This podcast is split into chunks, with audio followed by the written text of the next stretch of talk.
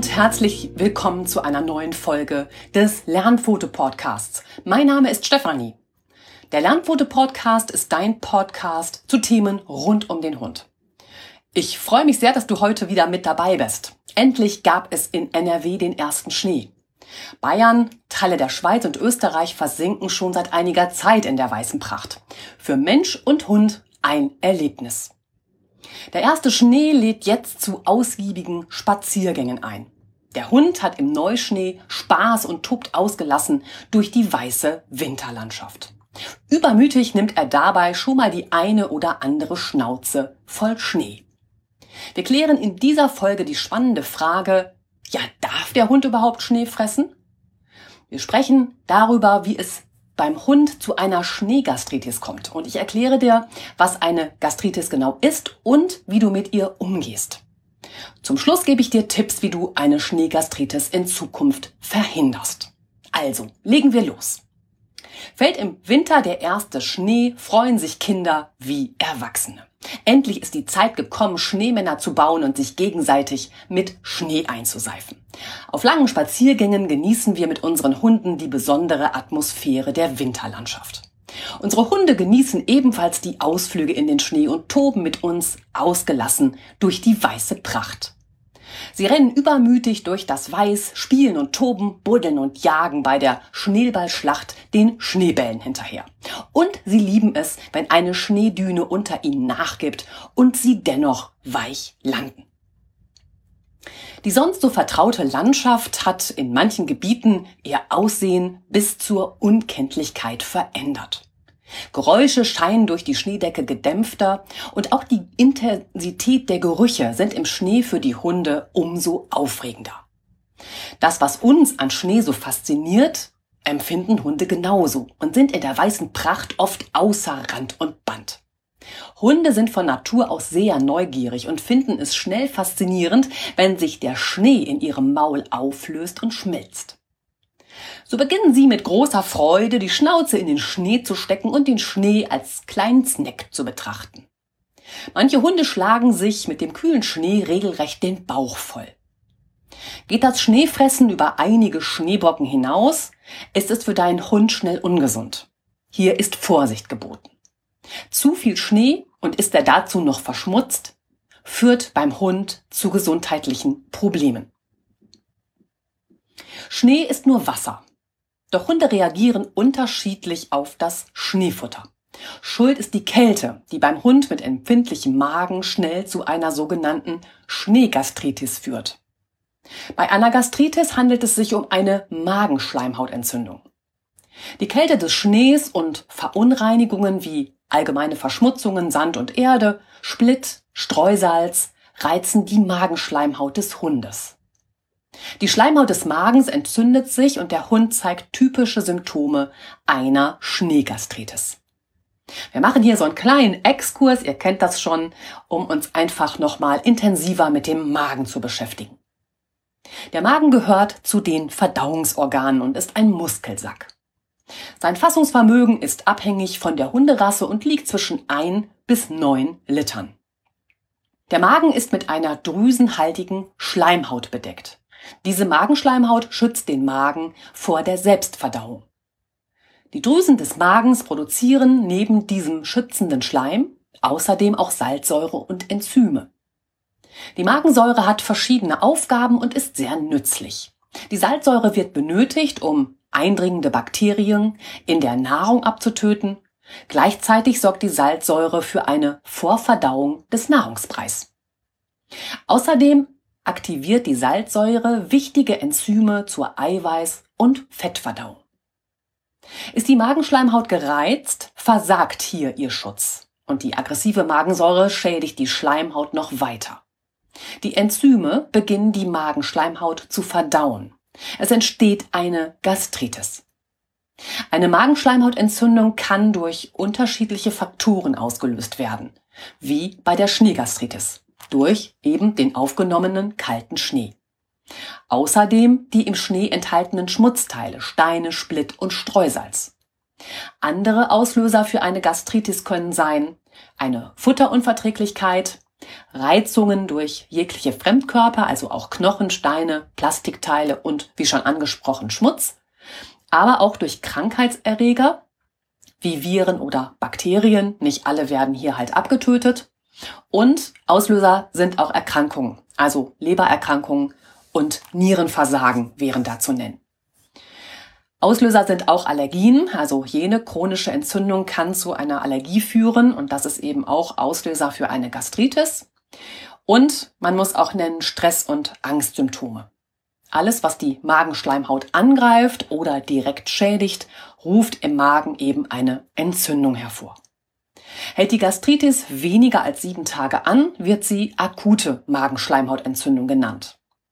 Danach spricht man von einem chronischen Verlauf. Bei einem chronischen Verlauf kann daraus ein Magenschwür entstehen. Wie entsteht denn jetzt eine Schneegastritis? Da geht die Gefahr von dem Splitt und vor allem dem Streusalz aus. Die Winterzeit mit gefallenem Schnee macht die Straßen, Gehwege und Einfahrten schnell glatt, rutschig oder unpassierbar. Um die Unfallgefahr zu minimieren, kommt vielerorts neben dem mechanischen Räumen von Schnee auch Streusalz und Split zum Einsatz. Dabei ist die Salzstreuung eher eine vorbeugende Maßnahme. Salz setzt den Gefrierpunkt von Wasser herab, was eine Eisbildung verhindert. Bei viel Schnee hilft daher nicht automatisch viel Salz. Schnee verdünnt das Salz und verringert damit dessen Tauwirkung. Schon bei mehr als einem Zentimeter Neuschnee sollte zuerst geräumt und dann wieder gesalzen werden. Vielen Haushalten ist das allerdings nicht bekannt. Schon der aufgenommene kalte Schnee macht dem empfindlichen Hundemagen zu schaffen, tollt der Hund durch die weiße Pracht und nimmt mit dem Schnee auch noch Streusalz oder Split auf, reizen sie zusätzlich die empfindliche Schleimhaut. Der Magen reagiert schließlich mit einer Entzündung. Gefährlich wird es für den Hund, wenn das Salz zusätzlich Frostschutzmittel enthält oder ihm ein sogenanntes Auftaumittel beigemischt ist. Denn Frostschutzmittel sind für Hunde giftig. Ein Frostschutzmittel macht den Schnee durch seinen Geschmack und Geruch für Hunde attraktiver. Oft fressen sie den Schnee dann mit großer Begeisterung. Was du bei einer Vergiftung beim Hund tun solltest, findest du hier in den Blogbeiträgen Erste Hilfe am Hund, das sind die Grundlagen. Und es gibt einen Blogbeitrag Erste Hilfe am Hund, Sofortmaßnahmen. Und natürlich die entsprechenden Podcast-Folgen, das sind die Folgen 016 mit den Grundlagen und die Folgen 017 und 18 mit den Sofortmaßnahmen. Verlinke ich dir natürlich auch in den Show Notes. Ja, jetzt kommen wir zu den Symptomen einer Schneegastritis. Woran erkenne ich das denn eigentlich? Ob und wie heftig ein Hund auf den gefressenen Schnee mit einer Schneegastritis reagiert, hängt von verschiedenen Faktoren ab. Einmal vom Magen deines Hundes, also ist er empfindlich oder eher robust, die Menge des gefressenen Schnees, die möglichen Verunreinigungen im Schnee und ja, mit was war der Schnee verunreinigt? Eine Magenschleimhautentzündung beim Hund äußert sich dann durch folgende Symptome. Das ist einmal Kraftlosigkeit beim Hund, Appetitlosigkeit kommt hinzu, Magen- und Darmgeräusche, also so ein Grummeln, der Hund speichelt oft vermehrt, manchmal hustet er auch oder wirkt. Es kommt zu Erbrechen. In schweren Fällen findet sich auch Blut im Erbrochenen. Es kommt zu Durchfall. Auch hier in schweren Fällen bis hin zu blutigem Durchfall. Dann ist er oft schwarz gefärbt durch das beigemengte Blut. Es kommt auch zu Teilnahmslosigkeit und Bauchschmerzen ist auch ein Symptom. Und das ist zu erkennen an einer angespannten Bauchdecke und einem aufgekrümmten Rücken. Der Hund macht dann so reg regelrecht einen Puckel. Und an dieser Stelle noch ein Hinweis. Es ist wichtig, dass du weißt, wie dein Hund sich bewegt, wenn er spielt und läuft, eben wenn er gesund ist. Und hier sei dir der Blogbeitrag Das Hundetagebuch noch einmal wärmstens empfohlen, denn führst du ein Hundetagebuch, hältst du hier keine Erlebnisse mit deinem Hund fest, vielmehr hilft dir dein Tagebuch, Verhaltensveränderungen deines Hundes zu erkennen. Veränderungen sind immer der erste Hinweis auf eine Erkrankung, also eine mögliche Erkrankung. Und über entsprechende Fragen richtest du deinen Fokus regelmäßig auf das Verhalten deines Hundes. Und wenn du ihn immer wieder genau betrachtest, gelingt es dir so, Änderungen an ihm frühzeitig wahrzunehmen. Denn eine Veränderung ist oft ein ganz schleichender Prozess, der ohne so ein Reflektieren von Gewohnheiten eben lange Zeit unerkannt bleibt. Erkennst du aber Verhaltensveränderungen zeitig, greifst du gleich zu Beginn diese Hinweise auf, dann hast du frühzeitig die Chance auf eine entstehende Krankheit auch einzuwirken. Auch das verlinke ich dir in den Show Notes, denn dazu gibt es eben auch die entsprechende Podcast-Folge. Schon die Unlust auf einen gemeinsamen Spaziergang oder eine veränderte Liegeposition geben dir erste feine Hinweise, dass dein Hund vielleicht Schmerzen hat. Steht er verzögert und umständlich von seiner Decke oder aus seinem Körbchen auf oder hat er eine gekrümmte Körperhaltung, springen die Anzeichen für sein Unwohlsein direkt ins Auge. Bei vermehrter Unruhe, häufigem Würgen oder übermäßigem Grasfressen liegt es auf der Hand, dass etwas mit deinem Hund nicht in Ordnung ist. Also die Körpersprache deines Hundes sagt dir viel über seine Befindlichkeit, doch dazu musst du sie genau kennen. Hunde versuchen häufig, Schmerzen vor uns zu verstecken. Veränderungen frühzeitig auf die Spur zu kommen. Dabei hilft dir auch die PDF-Datei auf unserer Webseite unter dem Reiter Downloads für den Beitrag Das Hundetagebuch. Ich habe es schon angesprochen. Da gibt es sie kostenlos zum Herunterladen für dich mit dem Titel Regelmäßige Fragen für dein Hundetagebuch.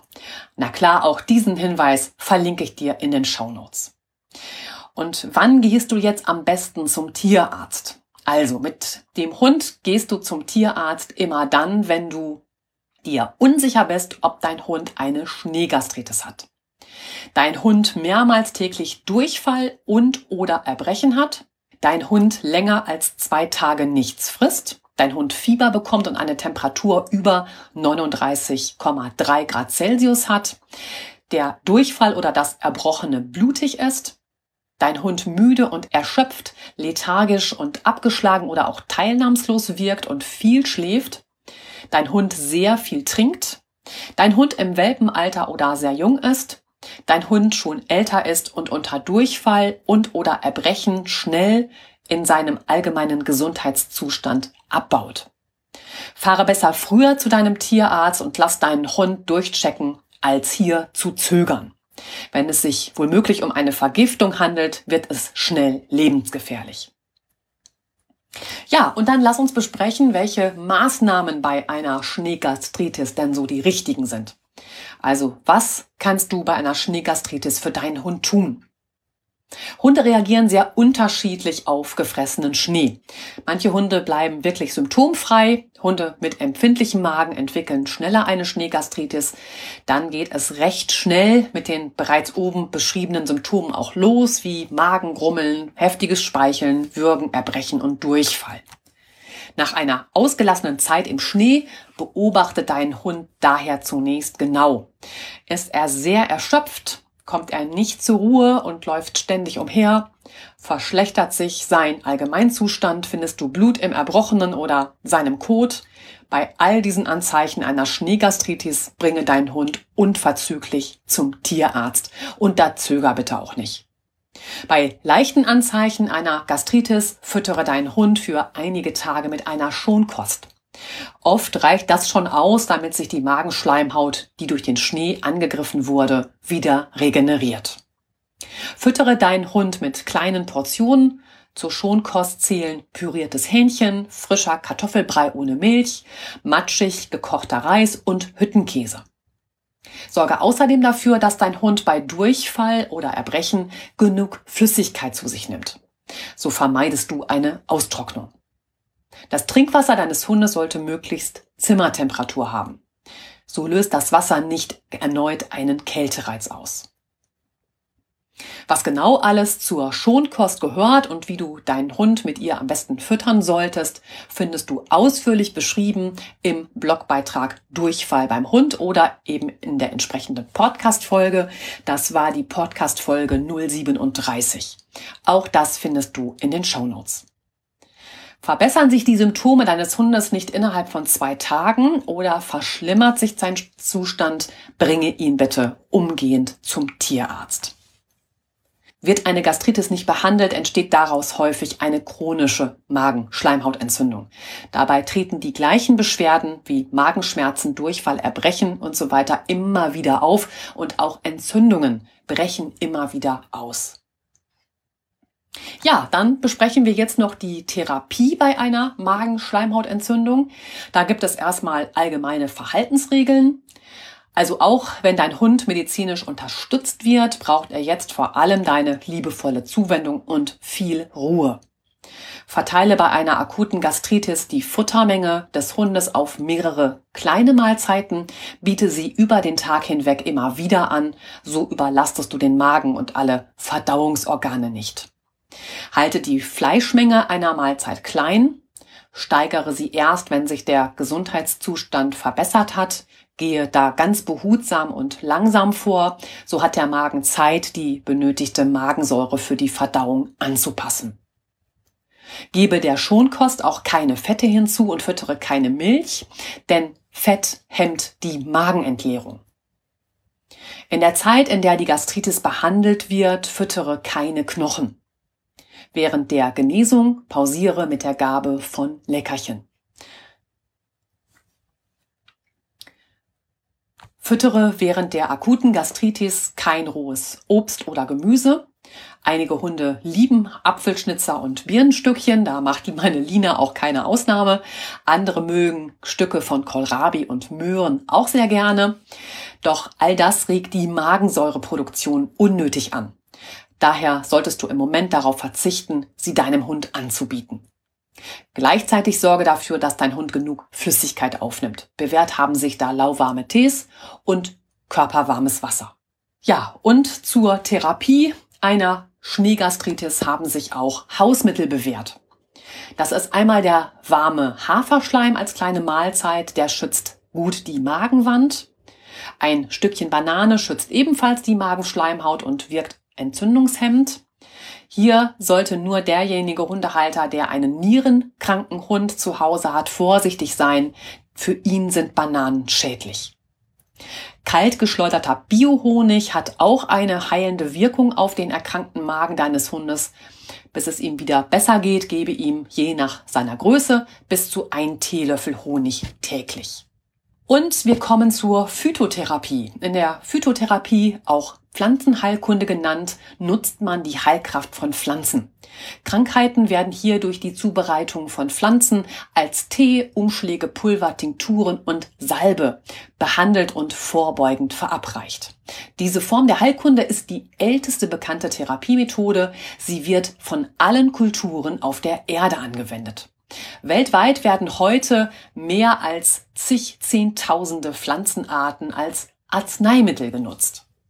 In der Pflanzenheilkunde werden zur Behandlung keine Einzelstoffe einer Pflanze genutzt. Bei der Linderung von unterschiedlichen Beschwerden werden alle pflanzlichen Wirkstoffe eingesetzt, um diese zu behandeln und zu heilen. Zum therapeutischen Mittel wird damit die ganze Pflanze ihre Zweigspitzen, Blätter, Blüten, Früchte, Knospen, Samen, Pflanzenzwiebeln und die Wurzeln ebenso wie die Rinde von Hölzern. Die Wirkstoffe von Heilpflanzen sind vielfältig. Neben ihren ätherischen Ölen nutzt man auch ihre Bitterstoffe, Gerbstoffe, Schleimstoffe, Mineralien, Vitamine und Spurenelemente, um da nur einige zu nennen. Der altbekannte Spruch gegen alles ist ein Kraut gewachsen hat damit einen wahren Hintergrund.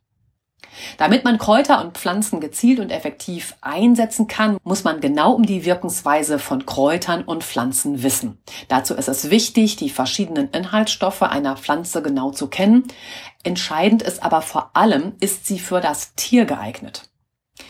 Bei Katzen etwa steht man vor der Herausforderung, dass ihr Stoffwechsel ein anderer als der von Hunden ist. Sie reagieren damit empfindlicher auf viele Stoffe. Heilpflanzen, die sich bei Hunden also problemlos anwenden lassen, sind für Katzen oft unverträglich oder gar giftig. Denn hören sich Katzenminze oder Pfefferminze auch ähnlich an, ist das Wissen um den Unterschied zwischen beiden Pflanzen für eine Katze enorm wichtig.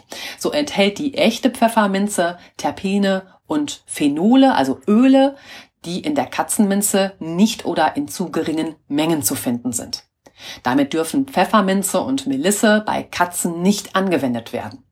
Katzen verarbeiten die enthaltenen Stoffe dieser Heilpflanzen nicht. Leben Hund und Katze also in einem Haushalt, ist es wichtig, beide Tiere und ihren unterschiedlichen Stoffwechsel genau zu kennen. Nur so lassen sich Gefahrenquellen ausschließen und für beide Tiere sichere Behandlungswege finden. Und hier nochmal Achtung, Kümmel, Pfefferminze, Rosmarin, Fenchel und Anis enthalten ätherische Öle, die für Katzen eben auch ungeeignet sind. Und hier ebenfalls noch ein Hinweis, ist dein Hund von einer schweren Erkrankung betroffen, begebe dich zunächst in ärztliche Behandlung. Lasse deinen Hund anschließend bei der Therapie von einem Phytotherapeuten begleiten und unterstützen. Und damit kommen wir zu den pflanzlichen Präparaten. Zunächst schauen wir uns mal die Ulmenrinde an. Der Sirup aus der Ulmenrinde hilft, die gereizte Magenschleimhaut zu beruhigen. Das angerührte Gel legt sich wie eine Schutzschicht auf die gereizte Schleimhaut und unterstützt so die Heilung. Gleichzeitig versorgt die Ulmenrinde den Körper mit wichtigen Vitaminen und Mineralstoffen wie etwa Magnesium, Calcium, Natrium und den Vitaminen A, B, C und K. Verabreiche Ulmenrinde bitte nie trocken. Nur in der Verbindung mit Wasser können sich die schleimbildenden Inhaltsstoffe entfalten. Und die Dosierung geht nach Kilogramm Körpergewicht des Hundes. Da erhält dein Hund eben pro Kilogramm Körpergewicht ein Milliliter der angerührten Ulmenrinde. Die Ulmenrinde wiegst du in dieser kleinen Maßeinheit am besten mit einer Feinstoffwaage ab. Und dann gibst du die zubereitete Ulmenrinde dem Hund mindestens eine bis eineinhalb Stunden vor oder nach der Mahlzeit. Ebenso nach der Gabe von Medikamenten. Das ist ganz wichtig, denn Ulmenrinde entzieht dem Futter die Nährstoffe und Medikamenten den Wirkstoff. Aber auch Kräuter können wir einsetzen. Diese Kräuter, die ich dir jetzt nenne, wirken beruhigend auf den Magen deines Hundes. Das sind Fenchel, Kamille, Pfefferminze, Salbei, Thymian, Ackerschachtelhalm gehört dazu, aber auch Rosmarin, Malve, Schafgarbe, Melisse, Anis und Gänsefingerkraut. Kräuter wie Fenchel, Kamille, Pfefferminze, Salbei und Thymian, ebenso der Rosmarin, das kannst du dem Futter deines Hundes beigeben. Je nach Anwendungsgebiet kannst du diese Kräuter auch zu gleichen Teilen mischen oder auch nur einzelne Kräuter zusammenstellen. Lasse dich hierbei unbedingt beraten, welche Heilpflanzen für welche Erkrankung anzuwenden ist. Denn alle Heilkräuter haben andere, sehr spezielle Eigenschaften. Aus der Kräutermischung kannst du dann aus ein bis zwei Teelöffel einen Tee zubereiten, indem du die Blätter mit heißem Wasser übergießt und zehn Minuten ziehen lässt. Danach abseist und abkühlen lässt. Den Tee verabreiche deinem Hund mehrmals täglich lauwarm. Wenn ich dich bei einer gezielten Zusammenstellung in der Phytotherapie unterstützen soll, dann nimm gerne mit mir Kontakt auf über unsere Homepage www.lernpfote.de. Da findest du alle Kontaktdaten und dann freue ich mich, wenn ich dich da unterstützen kann und von dir zu hören. Und dann kommen wir zum Leinsamen. Auch Leinsamen kann deinem Hund bei einer Magenschleimhautentzündung gut tun. Dazu weiche je nach Größe deines Hundes ein bis zwei Teelöffel geschroteten Leinsamen in ein Viertel Liter kaltem Wasser ein. Lasse ihn so circa 30 Minuten ziehen und seihe ihn dann ab. Gebe deinem Hund den Leinsamenbrei leicht erwärmt, etwa eine Viertelstunde vor seiner eigentlichen Fütterung, sodass sich der Pflanzenschleim schützend über die Magenschleimhaut legen kann. Bewährt hat sich auch Propolis. Propolis ist das Kittharz, das die Bienen in ihrem Bienenstock einsetzen. Es besteht aus dem Harz verschiedener Baumarten, den die Bienen sammeln und den sie mit Wachs und anderen Stoffen veredeln. Sie verwenden Propolis, um den Bienenstock vor Bakterien zu schützen und Risse zu schließen oder abzudichten. Da das Harz von Pflanzen eine starke Wirkung auf Bakterien, Viren und Pflanzen hat, kommt Propolis sowohl im Eingang des Bienenstocks als auch auf den Innenwänden bis zu den einzelnen Wabenzellen zum Einsatz. Denn durch die warmen Temperaturen und die Feuchtigkeit im Bienenstock würden sich Keime dort sonst leicht vermehren. Mit Propolis aber machen sich die Bienen die antibiotische, antivirale und fungizide Wirkung zunutze. In Propolis wurden bisher über 300 Stoffe nachgewiesen. Im Wesentlichen besteht es aus Harzen, Bienenwachs, ätherischen Ölen und Pollen. Außerdem enthält Propolis die Vitamine B1, B2, C und E. Ebenso die Mineralien Eisen, Calcium, Magnesium, Natrium und Kalium. Außerdem die Spurenelemente Kupfer und Zink. Ja, und die Wirkung von Propolis ist wirklich erstaunlich. Propolis wirkt antibakteriell, antiviral, fungizidal, das habe ich schon erwähnt, aber auch antimykotisch, antiparasitär, abwehrkräftigend, wundheilungsfördernd, entzündungshemmend und schmerzstillend. Und die Dosierung und Anwendung von Propolispulver da solltest du eine Gabe von vier Wochen bei deinem Hund nicht überschreiten, ist immer ein bis zwei Messerspitzen pro Tag ins Futter. Und eine wichtige Anmerkung an dieser Stelle noch, bitte teste, bevor du deinem Hund Propolis gibst, ob er Propolis verträgt und keine Allergie dagegen hat. Reibe dazu etwas Propolis auf eine haarlose Stelle deines Hundes, etwa am Bauch oder den Innenseiten der Hinterläufe. Erkennst du am nächsten Tag keine Reaktion, etwa in Form einer Schwellung oder Rötung, kannst du davon ausgehen, dass dein Hund keine Allergie gegen dieses Bienenprodukt hat. Auch die klassische Homöopathie können wir bei einer Schneegastritis einsetzen. Um aber in der klassischen Homöopathie effizient behandeln zu können, braucht es eine sehr genaue Anamnese. Denn die Wahl des Arzneimittels, dessen passende Potenz und die Häufigkeit der Gabe ist entscheidend für die richtige und zielführende Behandlung. Als Faustregel gilt bei D12-Potenzen die Gabe der Globuli von zweimal täglich. Es werden hier jeweils fünf bis zehn Globuli verabreicht. Das Akutmittel bei einer Gastritis ist Nux vomica D12. Lege Globuli bei deinem Hund unter die Zunge oder in seine Seitentasche des Mauls. Dort lösen sie sich sehr schnell auf und werden schon über die Maulschleimhaut aufgenommen. Wenn dein Hund an Diabetes mellitus erkrankt ist, können Globuli ebenfalls bedenkenlos eingesetzt werden. In der klassischen Homöopathie wird das eingesetzte Mittel genau auf den erkrankten Hund abgestimmt. Gleichzeitig kann es zu einer Erstverschlimmerung der Symptome kommen. Daher lasse dich in jedem Fall von einem Tierheilpraktiker beraten.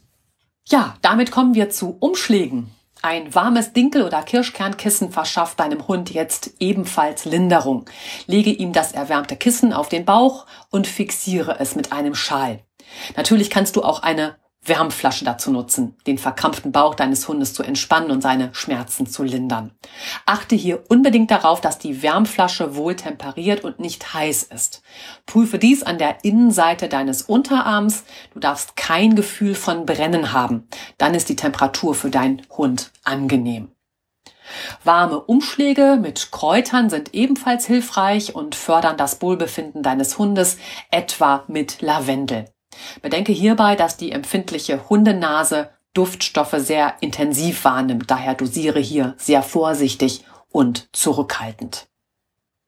Unterstützen kannst du deinen Hund auch mit anderen Naturheilmitteln. Dazu stehen dir sogenannte Komplexmittel, Bachblüten und Schüsslersalze zur Verfügung. Die einzelnen Möglichkeiten hier auszuführen würde allerdings den Beitrag Schneegastritis beim Hund sprengen. Möchtest du gerne in diesen Optionen von mir unterstützt werden oder hast du Fragen an dieser Stelle, dann kontaktiere mich auch hierzu gerne. Die Schneegastritis beim Hund verhindern ist jetzt noch ein wichtiger Punkt. Die Magenschleimhautentzündung wird ausgelöst über die Kälte des Schnees und die mögliche Verunreinigung. Um eine Gastritis also zu verhindern, sollte dein Hund keinen Schnee fressen. Was uns so völlig klar erscheint, ist für unsere Hunde eine nicht nachzuvollziehende Schlussfolgerung. Ihnen erschließt sich nicht, dass sie durch das Schneefressen Magen- und Darmprobleme bekommen. Daher liegt es an uns Haltern, dafür Sorge zu tragen, dass der Hund keinen Schnee frisst. Du solltest ihn quasi vor der falschen Entscheidung, sich dem kühlen Snack hinzugeben, schützen. Das einzuhalten gelingt dir natürlich am besten, je besser dein Hund auf deine Kommandos hört. Hier bildet die Basis dein Rückruf und dein verlässlicher Abbruch. Einem Welpen solltest du gleich von Anfang an beibringen, dass das Fressen von Schnee nicht erlaubt ist. Doch natürlich kannst du dies genauso gut auch deinem erwachsenen Hund noch beibringen und das Schneefressen mit einem Tabu belegen. Nach einem gut trainierten Nein sollte er das Schneefressen nicht mehr aufnehmen bzw. sofort wieder unterlassen. Um deinem Hund genügend Sicherheit zu bieten und ihn auch unbeschwert auf Spaziergänge durch die Winterlandschaft mitzunehmen, führe ihn besser an der Leine. Und da tut uns die Schleppleine wieder gute Dienste.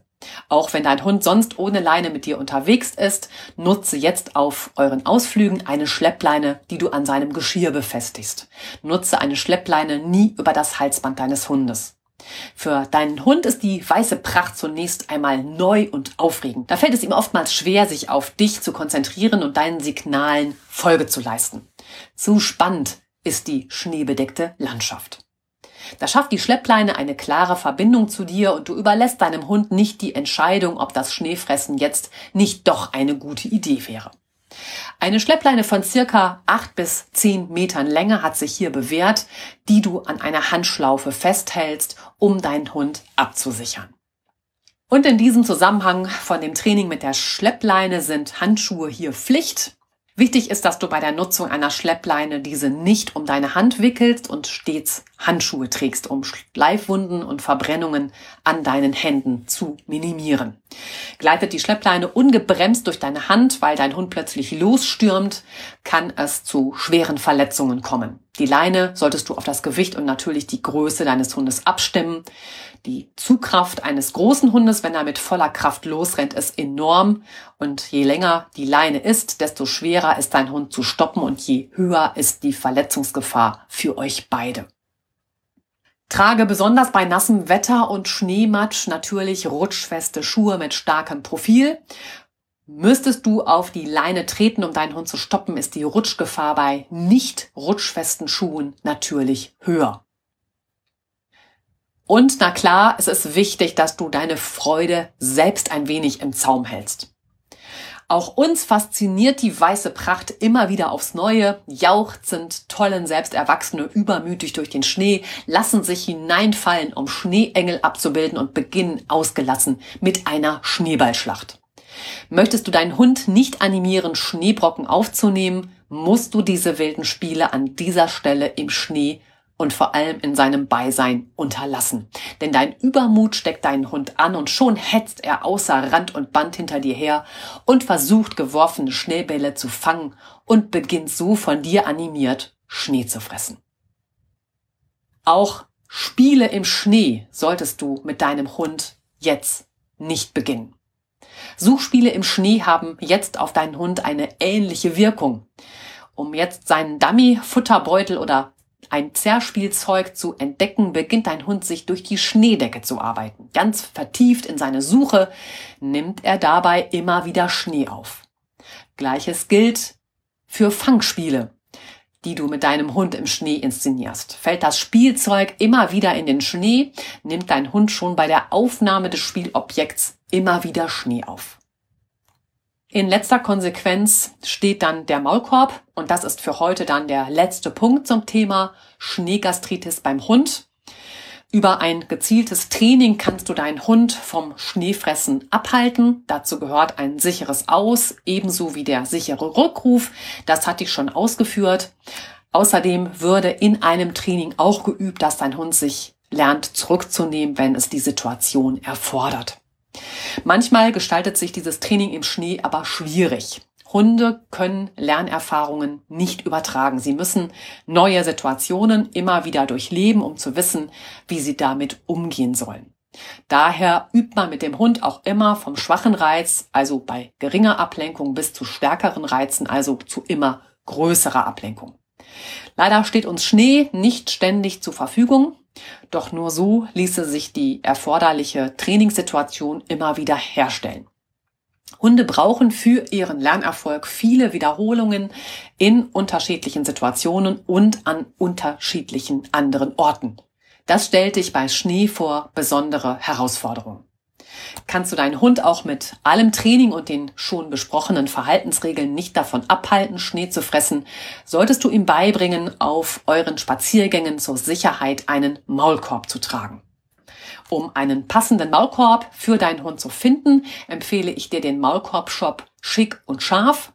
Hier gibt es über 800 Maulkorbe im Sortiment, denn ein Maulkorb muss ähnlich wie die Brille eines Menschen optimal sitzen. Wenn du mehr über das Thema Maulkorb wissen möchtest, empfehle ich dir das Interview mit Verena Helfrich vom Maulkorb Shop Schick und Scharf in der Podcast Folge 020 und 21 mit dem Untertitel Der Maulkorb, das unterschätzte Hilfsmittel. Und das Interview war eben so toll und intensiv, dass ich daraus zwei Folgen für dich gemacht habe. Natürlich kannst du auch über das Tragen eines Maulkorbs die Aufnahme von Schnee nicht gänzlich verhindern. Daher habe bei euren Ausflügen stets ein wachsames Auge auf deinen Hund. Hast du Fragen zur Gewöhnung an den Maulkorb oder wie du den Maulkorb dann auch richtig trainierst, wenn du deinen Hund von der Schnauze her ausgemessen hast und der richtige Maulkorb angeschafft ist, dann lass es mich gerne wissen und kontaktiere mich. Wenn du an einem weiteren Thema rund um das Thema Schnee interessiert bist, empfehle ich dir den Blogbeitrag Können Hunde schneeblind werden? Das ist die Podcast-Folge 032. Ebenfalls, na klar, für dich auch in den Shownotes verlinkt. Und damit sind wir am Ende der heutigen Folge angelangt. Jetzt weißt du, warum Schneefressen für deinen Hund durchaus gefährlich sein kann wie eine Schneegastritis beim Hund entsteht, wie du mit ihr umgehen solltest und vor allem, wie du sie in Zukunft verhinderst, haben wir in dieser Folge ausführlich besprochen. Dafür haben wir uns angesehen, wo genau die Gefahr beim Schneefressen liegt. Ich habe dir den Magen als Verdauungsorgan genau erklärt und habe dir die Entstehung einer Schneegastritis erläutert.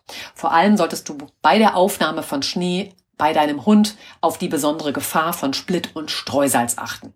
Wir haben uns die Symptome einer Schneegastritis angesehen und ich habe dir dein persönliches Hundetagebuch ans Herz gelegt, in dem du regelmäßig über besondere Fragen, die du dir als PDF-Datei auf der Webseite herunterladen kannst, das Verhalten deines Hundes festhältst, um Veränderungen frühzeitig zu erkennen. Wichtig ist dann genau zu wissen, wann solltest du bei einer Schneegastritis besser zum Arzt gehen. Auch da haben wir uns verschiedene Punkte angesehen und ebenso haben wir Maßnahmen besprochen, was du bei einer Schneegastritis für deinen Hund tun kannst. Weiter ging es mit der Therapie einer Magenschleimhautentzündung, also der Gastritis. Da haben wir uns zunächst allgemeine Verhaltensregeln und bewährte Hausmittel angesehen.